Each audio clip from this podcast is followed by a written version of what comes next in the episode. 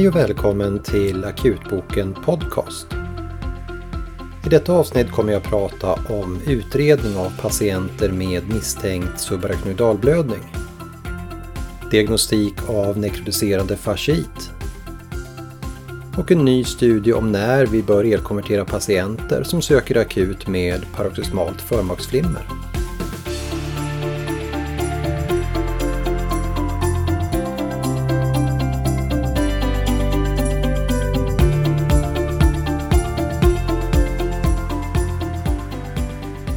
De flesta patienter som söker till akutmottagningar med huvudvärk har en helt godartad orsak till huvudvärken. Men en av de allvarliga orsaker som vi måste överväga är subaraknoidalblödning.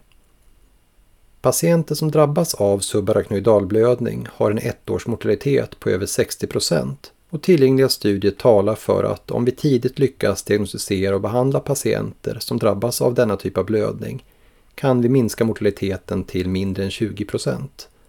Det är därför viktigt att vi lyckas diagnostisera patienterna korrekt.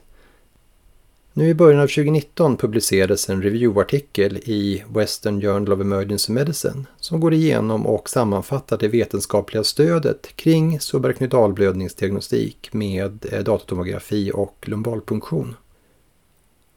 Under de senaste tio åren har flera studier visat att datortomografi har mycket hög sensitivitet, kring 99 procent, för att diagnostisera subarachnoidalblödning om undersökningen genomförs inom 6 timmar från när huvudvärken debuterat.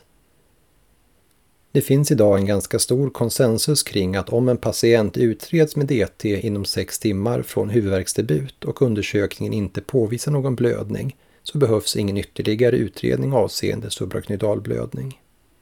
Detta är också i enlighet med Socialstyrelsens rekommendationer sedan 2014.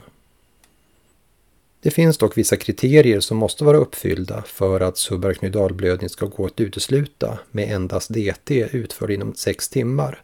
Och det är att patienten inte får ha några andra avvikande neurologiska symptom eller undersökningsfynd. Inte ha haft kramper eller medvetandeförlust. Samt inte ha en isolerad nackverk. Patienten får inte heller ha uttalad anemi som teoretiskt sett skulle kunna minska känsligheten för DT-undersökningen att detektera subaraknoidalt blod. DT-undersökningen måste också vara av god kvalitet utan betydande artefakter och bilderna ska tolkas av en van radiolog. Om alla dessa kriterier är uppfyllda, inklusive tidsaspekten att patienten genomgår DT-undersökningen inom 6 timmar från huvudvärksdebuten, så kan man med hög sannolikhet utesluta en subarachnoidalblödning och patienten behöver inte också genomgå en lumbalpunktion.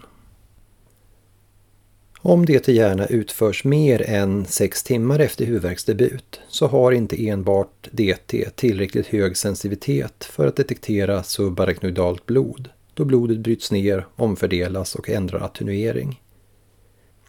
Patienten måste då också genomgå lumbalpunktion vid negativ DT-undersökning. Det finns teoretiska resonemang att man bör göra lumbalpunktion tidigast 12 timmar efter huvudvärksdebut för att få maximal sensitivitet vid undersökningen. Det faktiska vetenskapliga stödet för detta är dock svagt och jag bedömer i enlighet med slutsatserna i artikeln att det går att göra lumbalpunktionen direkt efter svar från genomförd DT-undersökning även om det gått mindre än 12 timmar från huvudvärksdebut utan att sensitiviteten försämras.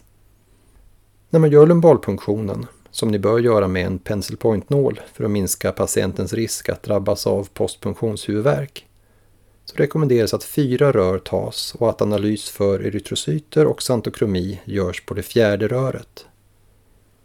Om det i det fjärde röret finns över 2000 gånger 10 upphöjt till 6 erytrocyter per liter eller om det föreligger santokromi så talar det för subarachnoidalblödning. Patienten bör då utredas vidare akut med en DT-angio för att kartlägga de intracerebrala kärlen samt att neurokirurg kontaktas för diskussion kring vidare handläggning. När det gäller bedömning av santokromi så görs denna analys lite olika på olika labb, där de flesta labb i Sverige använder spektrofotometrisk analys, men även visuell bedömning av cerebrospinalvätskan förekommer. Båda metoderna ter sig fungera bra, men fördelen med spektrofotometrisk analys är att den ofta kan skilja sann xantokromi från den falska xantokromin som kan uppkomma vid nedbrytning av röda blodkroppar och bildning av oxyhemoglobin i provröret efter provtagning och som också kan ge en gulaktig missfärgning av cerebrospinalvätskan utan att detta är orsakat av en subarachnoidalblödning. Risken för uppkomst av falsk santokromi kan minskas genom att skydda provet efter provtagning från ljus, vilket då minskar risken för att eh, oxyhemoglobin ska bildas i provröret. Det finns förespråkare som argumenterar för att utreda patienter med subarachnoidalblödningsmisstanke med både nativ DT och en DT-angio direkt för att därmed inte behöva genomföra lumbalpunktion om DT-undersökningen genomförs över sex timmar efter huvudvärksdebut. Det finns dock ett par problem med den strategin, där ett problem är att prevalensen av intracerebrala aneurysm är så hög som 2-5% i olika populationer. Varför vi kommer hitta många asymptomatiska aneurysm om denna strategi med initialt DT-angio används. Om den nativa DT-undersökningen är normal men vi ser ett aneurysm på DT-angio så vet vi ändå inte utan lumbalpunktion om aneurysmet har orsakat en subarachnoidalblödning. Ett annat problem med att utreda patienten direkt med DT-angio är att sensitiviteten med denna undersökning för små aneurysm som är mindre än 4 mm endast kring 90 och även aneurysm med denna storlek kan ibland rupturera och orsaka en subarachnoidalblödning. På grund av problemen med DT-angio, både avseende sensitivitet och fynd av asymptomatiska, icke behandlingskrävande aneurysm, så rekommenderar jag DT-angio initialt som utredning endast undantagsvis. Patienter som skulle kunna vara aktuella för direkt utredning med DT-angio är till exempel patienter med misstänkt subarachnoidalblödning som står på antikoagulantia eller som annan kontraindikation för lumbalpunktion. Undersökningen kan ibland även vara aktuell för patienter med stark misstanke om subarachnoidalblödning som vägrar lumbalpunktion eller där lumbalpunktion har misslyckats.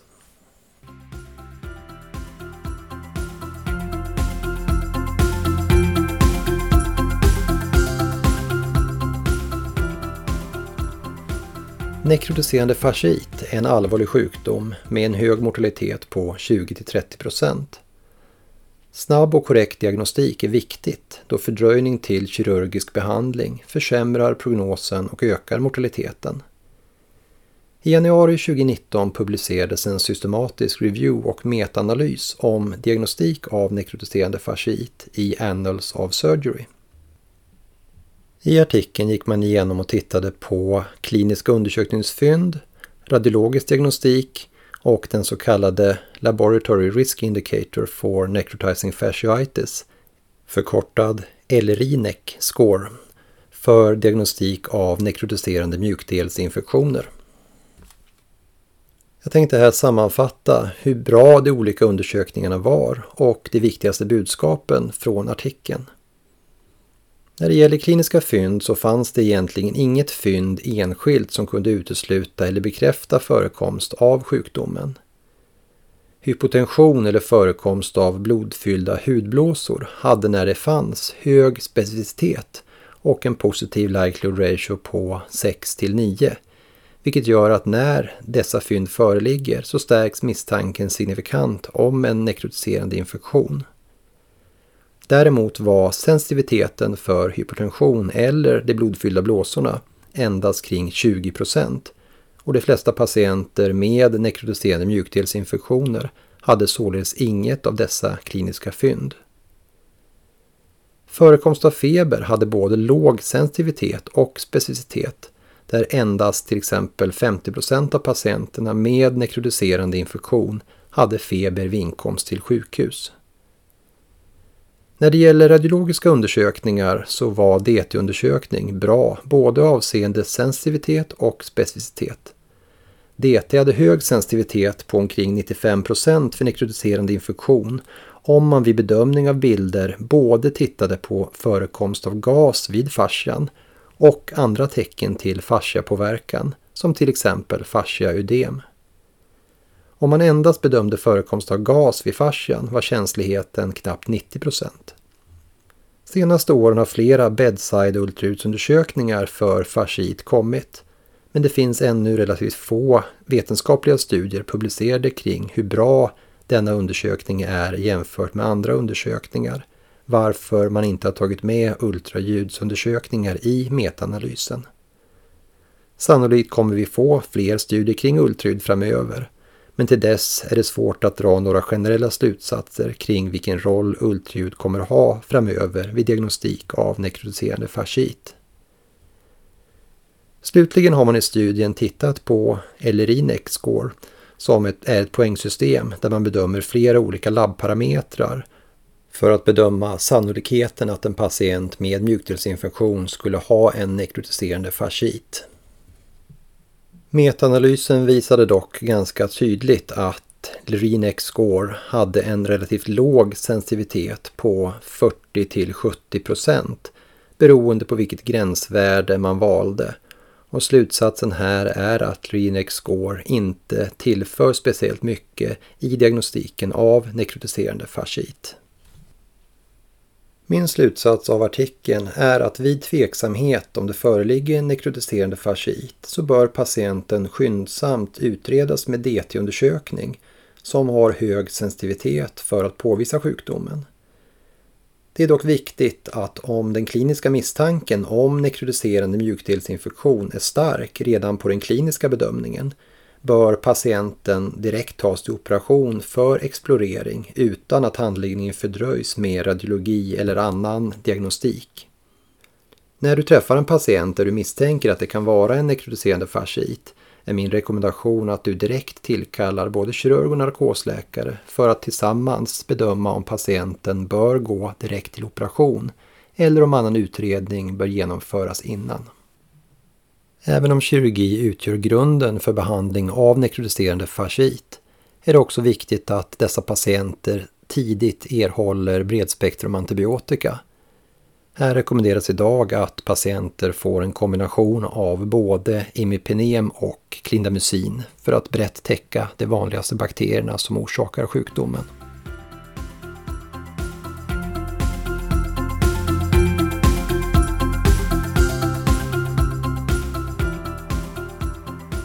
Att patienter med paroxysmalt förmaksflimmer söker till akutmottagning är vanligt och här behöver vi ta ställning till om det finns indikation för elkonvertering av dessa patienter. Om vi beslutar att patienten ska elkonverteras har vi enligt våra riktlinjer upp till 48 timmar från flimmerdebut på oss att göra elkonverteringen utan att förbehandla patienten med antikoagulantia. Många patienter söker dock tidigt efter flimmerdebut och vi har då ofta möjlighet att välja mellan att elkonvertera patienten direkt vid akutbesöket eller be patienten komma tillbaka fastande följande dygn för elkonvertering och ändå hålla oss inom 48 timmars gränsen. Vilket av dessa alternativ vi bör välja är ämnet för en ny studie som publicerades i New England Journal of Medicine nu i april 2019. I studien inkluderades 437 patienter som var hemodynamiskt stabila patienter med icke persisterande förmaksflimmer som debuterat inom 36 timmar från att de sökte till akutmottagningen.